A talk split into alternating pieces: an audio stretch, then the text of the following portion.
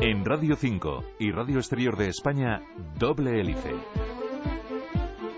Con Juanjo Martín.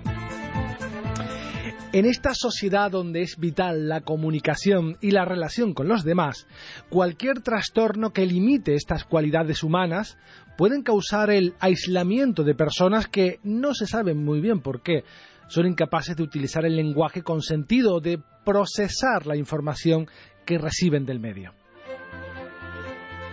El autismo ha dejado de ser catalogado como una enfermedad rara y ha pasado a centrar las miradas de muchos profesionales que han descubierto que son bastante más los casos de autismo por cada mil habitantes de los que en un principio se pensaba.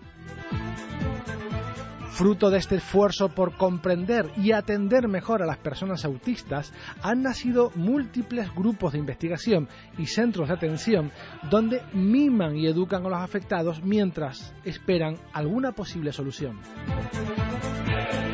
Hoy les hablaremos del autismo, un trastorno que afecta a varios centenares de personas en Canarias. Detrás de cada fármaco, de cada tratamiento, existe un mundo apasionante de investigación. Doble hélice. Y les hablaremos del autismo con María del Carmen Díaz Bonilla, que es presidenta de APANATE, que es la Asociación de Padres de Personas con Autismo de Tenerife. Buenas tardes. Hola, buenas tardes. Gracias por estar con nosotros, es un placer tenerte. Gracias a ustedes por invitar. Bueno, en primer lugar, siempre un poco intentamos estructurar el programa de lo más general a lo más concreto. Y en este caso me gustaría saber, eh, María del Carmen, ¿qué es el autismo? ¿Cómo podemos definir el autismo? Bueno, el autismo es un trastorno del desarrollo, no es una enfermedad, es un trastorno que afecta a ciertas funciones cerebrales. Consiste en una alteración grave y de carácter general en diferentes ámbitos de la vida de la persona, el social, el comunicativo y el de la, y de la imaginación la prevalencia. Yo decía que eh, cada vez son más las personas que son diagnosticadas de autismo y antes de comenzar a micrófono cerrado me decía, es que ha aumentado la prevalencia. Eh, la prevalencia es el número de pacientes por cada mil habitantes. Eh, ¿Cómo ha cambiado este número? ¿Cuál es la prevalencia? bueno, yo te estaba comentando que tengo un hijo con autismo de 25 años y cuando él fue diagnosticado, la prevalencia por nacimientos era por cada 10.000 nacimientos una persona con autismo. Por cada 10.000, uno. En Exacto. Eh, actualmente las cifras están en torno a por cada 80, 100 nacimientos, una persona con autismo es diagnosticada. Pues, ha subido mucho. Eh, sí. Mm, en Estados Unidos incluso el autismo lo, lo han tomado el gobierno bastante eh, importancia, le han dado bastante importancia a su estudio porque ellos casi lo, lo ven como una epidemia porque eh, han visto que en la, cada vez al haber más diagnósticos pues está ocurriendo algo, no se sabe qué, o también puede ser debido a que ahora son diagnosticados muchísimo antes que, que hace unos años. Antes un chico podía llegar a los 7, 8 años sin un diagnóstico de autismo, hoy son diagnosticados en torno a los 18 meses, a los 2 años, 2 años y medio. Claro, puede pasar de que haya más autistas o porque ahora sí que se reconocen a todos. Exacto, exacto, exacto porque también me contaba que hace muchos años, no tantos años, algunas décadas, cuando su hijo eh, comenzó a ir de médico en médico para diagnosticarle esta, este trastorno, no supieron dar con, él, con ella de forma temprana. No, no, no. Aquí en Canarias, bueno, en concreto en Tenerife, no había nadie que me fuera capaz de darme un diagnóstico de autismo. O sea, había algo, había algo, pero nadie era capaz de bautizarlo, de ponerle un nombre. Así llegué a los siete años donde empezamos a reunirnos y, comenzamos. si ibas a la península, sí te diagnosticaban. Habían diagnósticos de autismo, pero por un lado costaba dinero, por otro lado mm, era difícil llevar a nuestros hijos en el avión durante tanto tiempo porque se ponían muy nerviosos, no sabía, como dije antes, eh, la imaginación para ellos, eh, no comprender en su entorno que va a estar tres horas dentro de un avión puede convertirse en algo muy caótico para ellos. Entonces, pues las familias preferíamos no hacer ese viaje. Claro. Mm, a los siete años es diagnosticado eh, su hijo hace esos, esos años, varias décadas. Ahora ha cambiado, me imagino, sí, Sí, sí, sí, sí. Ahora incluso en centros médicos los pediatras pues tienen, eh, cuando un padre salta la alerta de que algo diferente está pasando, ya los pediatras, pues un poquito encienden, podríamos decir, el farolillo rojo en ese niño y comienzan a hacerle una serie de pruebas o lo remiten al sitio adecuado donde pueda ser diagnosticado. Claro, porque es fundamental para comenzar a tratar a, un niño es fundamental poner un nombre a ese trastorno, porque si no, no sabe qué hacer, por, dónde tirar. ¿no? Y cuanto antes diagnosticado, la atención temprana también tiene que ser lo, antes posible, lo más prematura posible, porque la calidad de vida tenemos que tener en cuenta que el autismo no se cura. Pero si es tratado desde muy pequeño, la calidad de vida y los avances y eh, el desarrollo de ese niño va a ser muchísimo mejor cuando vaya pasando por todas las edades de su vida. Claro. ¿Se sabe qué produce el autismo? Actualmente todavía no. eh, tienden más por causas genéticas, pero todavía al 100% no está confirmado que sea por causas genéticas. También sabemos lo que no lo produce, porque se ha hablado incluso de vacunas. Vacunas, de niños que no son queridos por la madre. Bueno, yo tuve ese síndrome, sí. voy a decir. Sí, porque eh, se pone uno a buscar y a leer y decían niños que no, que de repente dejan de a lo mejor ser eh, de prestarle atención tanto una cosa como antes le prestaba atención o no quería ir a sitios donde antes quería ir con los padres, un poquito pues te empiezas a sentir culpable. Eso es muy duro para una madre. Exacto. Pero bueno, eso está desterrado todo, pero uno empieza... Em, antes la literatura decía eso, ¿no? Claro. ¿Y qué le pasa a una persona con autismo? Eh, nunca, mm, podríamos decir, tienen los mismos, eh, los mismos síntomas, pero sí son muy semejantes, ¿no? Por ejemplo, un niño, cuando nace un niño con autismo, es físicamente un niño normal y tiene un desarrollo normal en todos los ámbitos. Eh, empieza a reírse, empieza a decir sus primeras palabras, empieza a gatear, se sienta, todo va bien. Pero a partir del año y medio, dos años, más o menos, el niño, eh, hay los padres empiezan a observar como un retroceso. Eh, cosas que antes le llamaban la atención comienzan a dejarle de llamar la atención. Eh, em, hay cosas en el ambiente que empiezan a molestarle, como ruidos muy fuertes, estar en sitios donde hay muchas personas, eh, mm, empiezan a, rechazar cosas que antes pues le gustaban. Sí, entonces, o han dicho sus primeras palabras y de repente dejan de hablar. Esas primeras palabras que puede decir un niño de dos añitos, dejan de decirlas. Es decir, que mm, hay unas, unas pequeñas alarmas que el padre dice que está ocurriendo aquí, porque antes esto que le gustaba, o estas palabras que antes decía las deja de decir. Y ya cuando empieza a, decir, a ir al pediatra y decirle, mira, el chico tendrá problemas de oír, de sordera o algo, porque parece que no le, le llamo y no me hace caso, Mm, cosas de este tipo, ¿no? Entonces empieza a saltar la alarma en la familia. son las señales que llevan a, los médicos y al niño al médico. Claro, las familias empiezan a decir qué está ocurriendo. Claro, pero mm. no hay ninguna prueba médica eh, fiable, me refiero a una, analítica de sangre, de cualquier que te diga, es esto. No, no, no, no, nada. Es toda una interpretación de los síntomas. Exacto, exacto. Eh, de hecho, lo, para hacer el diagnóstico se utilizan pruebas eh, el diagnóstico se realiza en bastantes días. Si se observa niños en muchísimos ámbitos, que puede ser desde el escolar, en la guardería, si pequeñito, en la familia, en la calle, dentro de la sede donde se esté diagnosticando, y se hace pregunta a la familia, a los padres, se observa niños, y entonces a partir de ahí es cuando se, se emite un diagnóstico de si o no tiene ese niño autismo. ¿Y hay grados de autismo o tipos de autismo o todo el mismo? no, no, hay distintos grados. Parece que era como de personas, de lo que nos llamamos normales, ¿no? Eh, de todas formas, eh, hay chicos que pues están los que llamamos nosotros los Asperger, que son chicos pues con un nivel un poquito más alto, que llegan a ir hasta el instituto, incluso hay algunos que han llegado a hacer una carrera, un ciclo profesional. Y luego están chicos que tienen añadido una discapacidad intelectual más grave, que pueden pues llegar a necesitar una persona a su lado continuamente. Eh, o chicos, la mayoría de los chicos pues no llegan a tener un, lenguaje oral. Sí, tienen un lenguaje eh, comprensivo, pero no tienen un lenguaje oral. Entonces hay que buscarle sistemas alternativos de comunicación, que generalmente son con imágenes. Es decir, se le preparan agendas visuales, o lo que se llaman PECs, que son pequeñas agendas que ellos llevan en sus, en una, en sus mochilas en las que se van a un bar, pues a través de fotos, pues piden si quieren un sándwich, un paquete de papas, un refresco, sí. Eh, muchas veces el que ellos no tengan lenguaje oral hace que también sus niveles de ansiedad y su eh, no saber capaz, no ser capaces de decirle a la otra persona qué es lo que quiero, qué es lo que necesito, eso les crea muchísimas veces un estado de ansiedad bastante importante. Entonces hay que buscarle sistemas alternativos de comunicación. Incluso la, la lengua de signos de los sordos, hay algunos que la utilizan y oyen perfectamente. ¿Los autistas son conscientes de que tienen un trastorno de comunicación o no? Mm, pues no te lo puedo contestar porque bastante. Eh, estaba pensando yo como madre que soy de una persona con autismo. Eh, hay veces que dan la impresión de que sí, pero generalmente yo creo que no.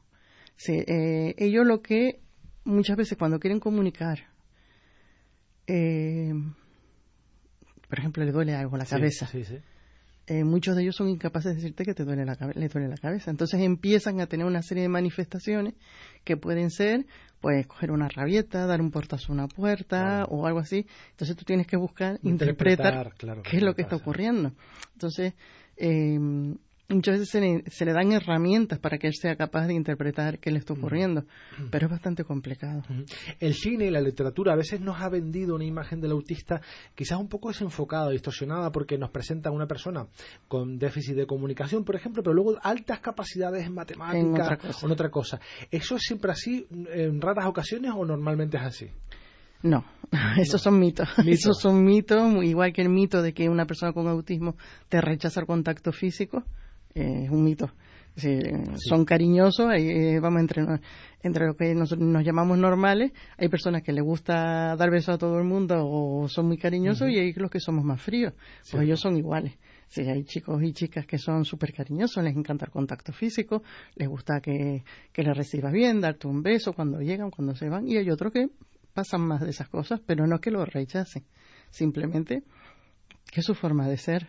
Y eso de que esos chicos tan inteligentes, de que no hablaba y de repente era capaz de aprenderse una guía telefónica, esos son mitos. Mitos, claro. Bueno, que hay personas que pueden llegar a hacerlo. No te digo que no, pero no, porque no tiene relación el autismo con, con esa, esa, esa ganas de aprenderse una guía telefónica, ¿no? Eh, ¿Cómo es el momento en el que mm, le dicen a un padre su hijo tiene, tiene autismo? Eh, son, me imagino, mm, personas que no nada saben de autismo, ¿no? Y me da que luego se hacen expertos en, la enfermedad. Eh, bueno, es muy duro, es muy duro porque, como te comentaba antes, son niños que nacen y físicamente no hay nada, eh, ni nada, ninguna prueba que se le haga de bebé con las pruebas que se le hacen a los bebés que diga que tiene autismo. Eh, a partir de los 18 meses, cuando el padre empieza a preocuparse, o a los 20 meses, se le hacen una serie de, pruebas, eh, siempre psicológicas, hay unos test, no sé cómo llamarlo, de, diagnóstico, se evalúan esos test y eh, se llega a, dar el diagnóstico. Cuando a un padre con su bebé de dos meses, de dos años, dos años y medio, se le dice que tu hijo tiene autismo, es un trastorno que va a llevar toda su vida, de que no tiene cura y de lo que hay que empezar a trabajar ya para que pueda tener mejor calidad de vida. Imagínate la cara que tiene. Ha cambiado su vida al 100%, su vida no va a ser la misma nunca. Va a tener que aprender muchas cosas. Entonces, mm, es una época muy fuerte. Es lo que nosotros llamamos la época del, del, duelo, del luto. Aunque nunca va. Mm, eh, podríamos decir que es como una montaña rusa, ¿no? Las familias que tienen una persona, a un hijo con una discapacidad. Tenemos momentos mejores, momentos peores, pero Mm, hay que saberlo llevar. Hay que saberlo llevar.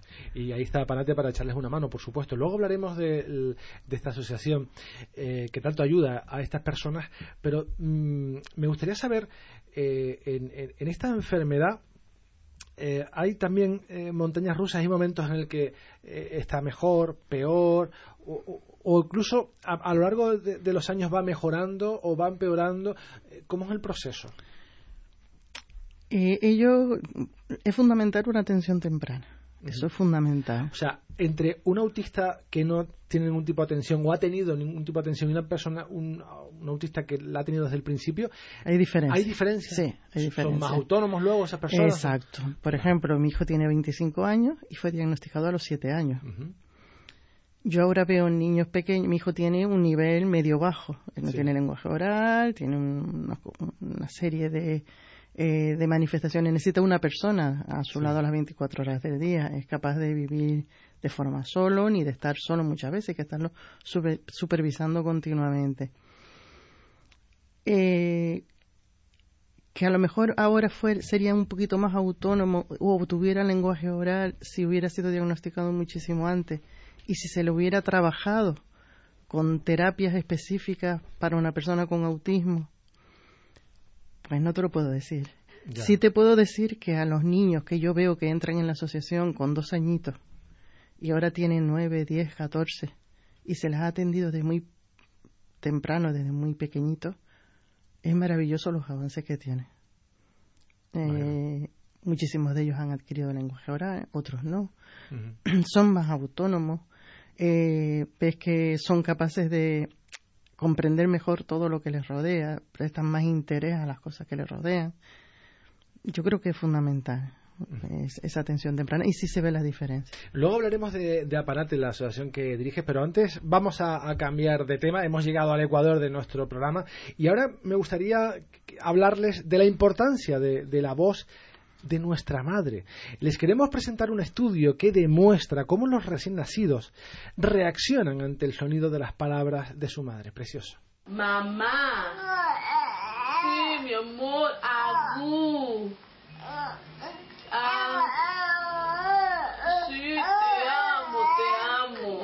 La voz de la madre es uno de los sonidos más importantes en la vida de un niño. Los bebés discriminan la voz materna desde los primeros días después de nacer y este estímulo les sirve de guía emocional y social durante su desarrollo.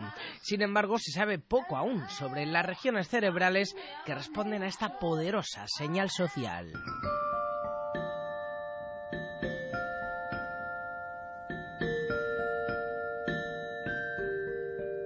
Un equipo de científicos de la Stanford University School of Medicine de Estados Unidos ha descrito los circuitos cerebrales que subyacen de la percepción de la voz de la madre. Para ello, los investigadores midieron a través de resonancias magnéticas la actividad cerebral de 24 niños sanos de entre 7 y 12 años mientras escuchaban palabras breves y sin sentido de sus madres biológicas y las de dos mujeres desconocidas.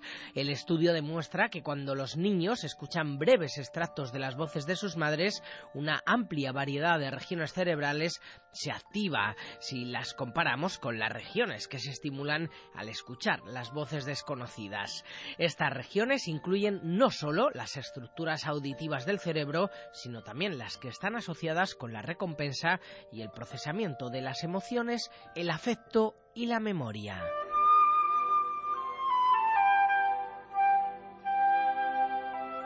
La investigación describe cómo el cerebro de los niños se organiza en torno a una fuente clave de sonido asociada con el desarrollo social, lingüístico y emocional. Además, los resultados revelan que la fuerte comunicación que se establece entre estas regiones del cerebro durante el procesamiento de la voz de la madre se relaciona con las habilidades comunicativas y sociales de los niños. Según los autores, el estudio podría aclarar trastornos del desarrollo social como el autismo, en el que la percepción de voz biológicamente importantes podría estar afectada. El trabajo sirve como patrón inicial para examinar las bases de la percepción del habla en poblaciones clínicas como los autistas. Para los científicos una cuestión importante en la investigación sobre el autismo es entender por qué los niños con trastorno del espectro autista se desconectan a menudo de los sonidos del habla y de otras señales sociales que les rodean.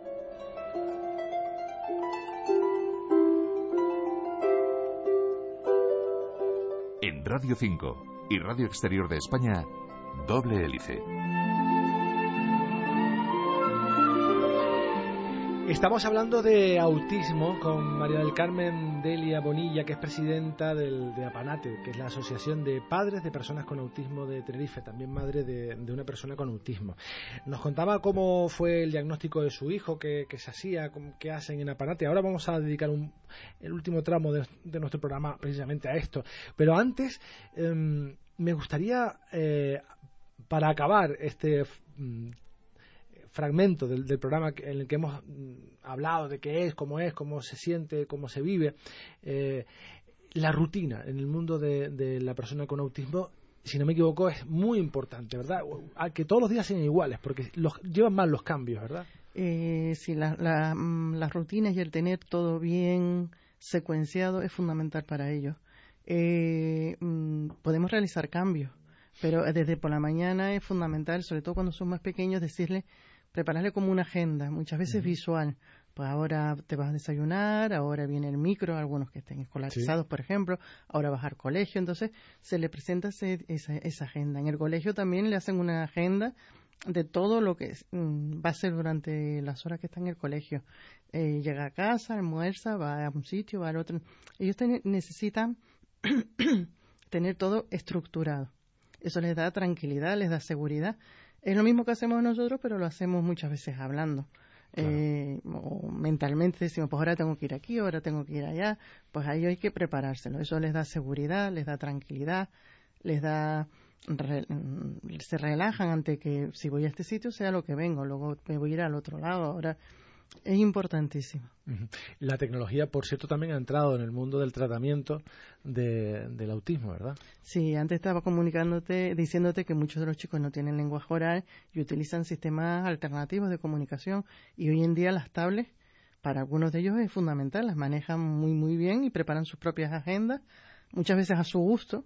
En sus momentos de ocio se les deja preparar su agenda o preparan la agenda de lo que van a hacer tienen un momento de ocio, de tranquilidad, pues ellos ya ponen su película que van a ver o su música que van a oír o si quieren ir a un parque.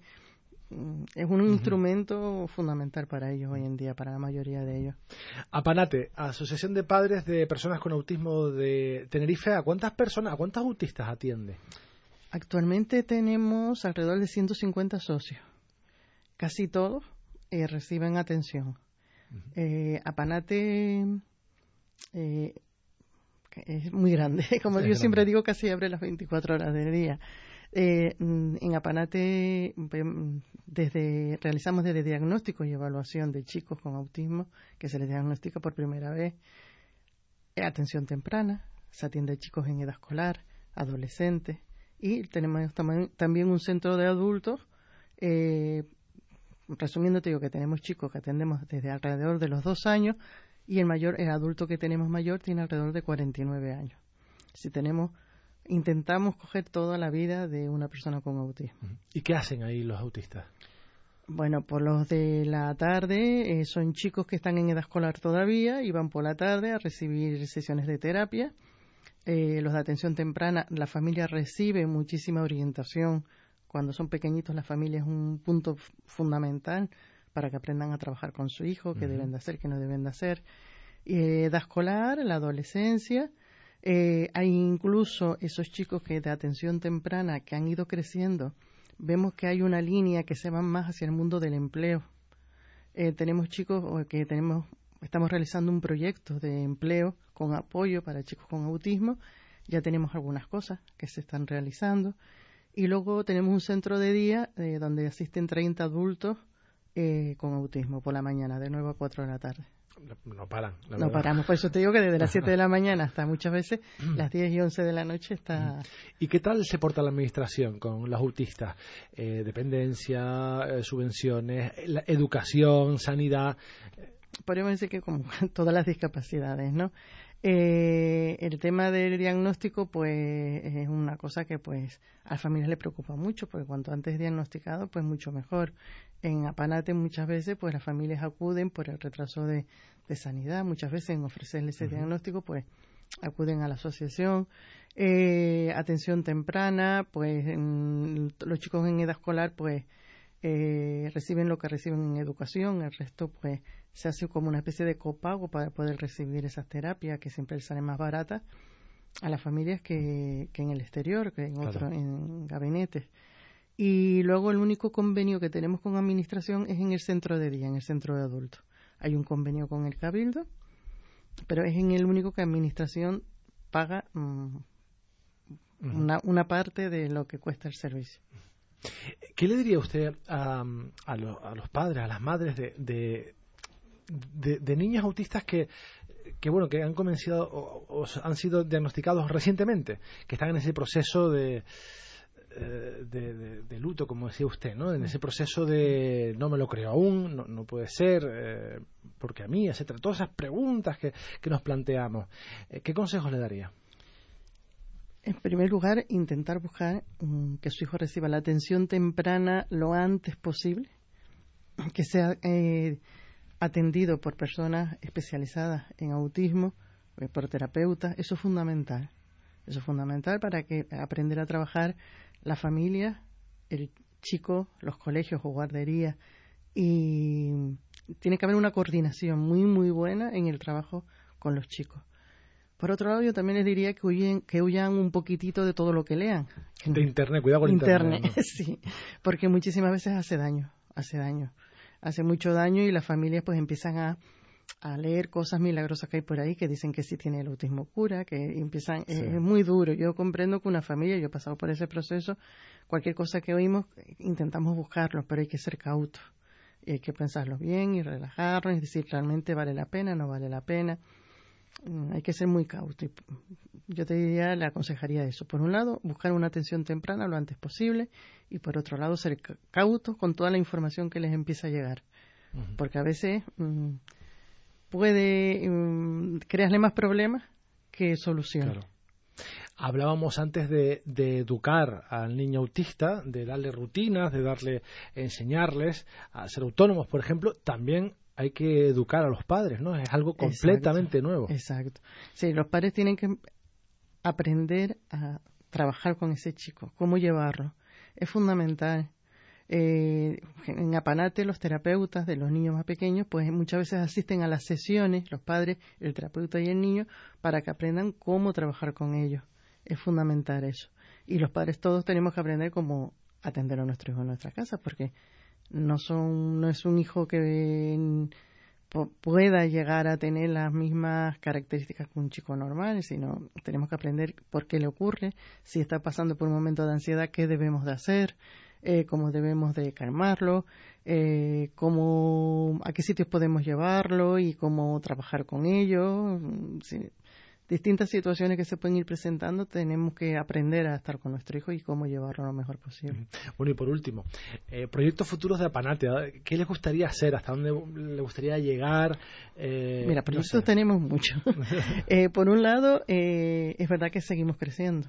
Mm, estamos buscando, es decir, ahora mismo tenemos en La Laguna una sede, otra en La Orotava, porque los chicos del norte tenían que trasladarse a La Laguna y desde hace más o menos 10 años siete años, tenemos una sede en La Orotava donde van los chicos del norte.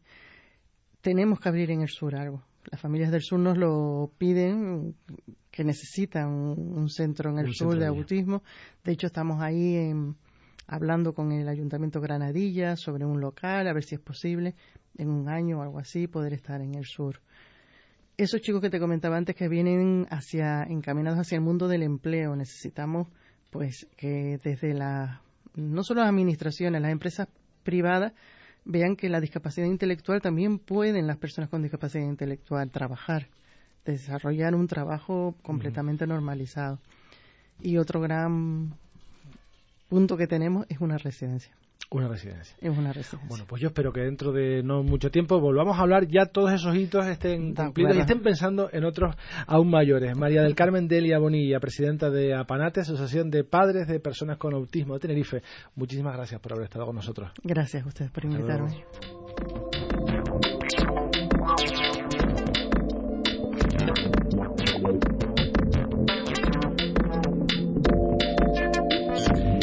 Y hablando de autismo, llegamos al final de este programa que, como saben, pretende bucear entre laboratorios y centros de investigación para mostrarles qué hay detrás de cada fármaco, de cada tratamiento.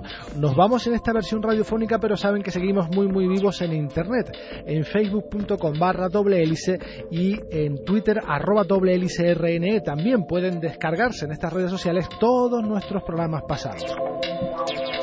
En la realización técnica tuvimos a Antonio Sancha en la dirección a quien les habla. Juanjo Martín, hasta la próxima semana.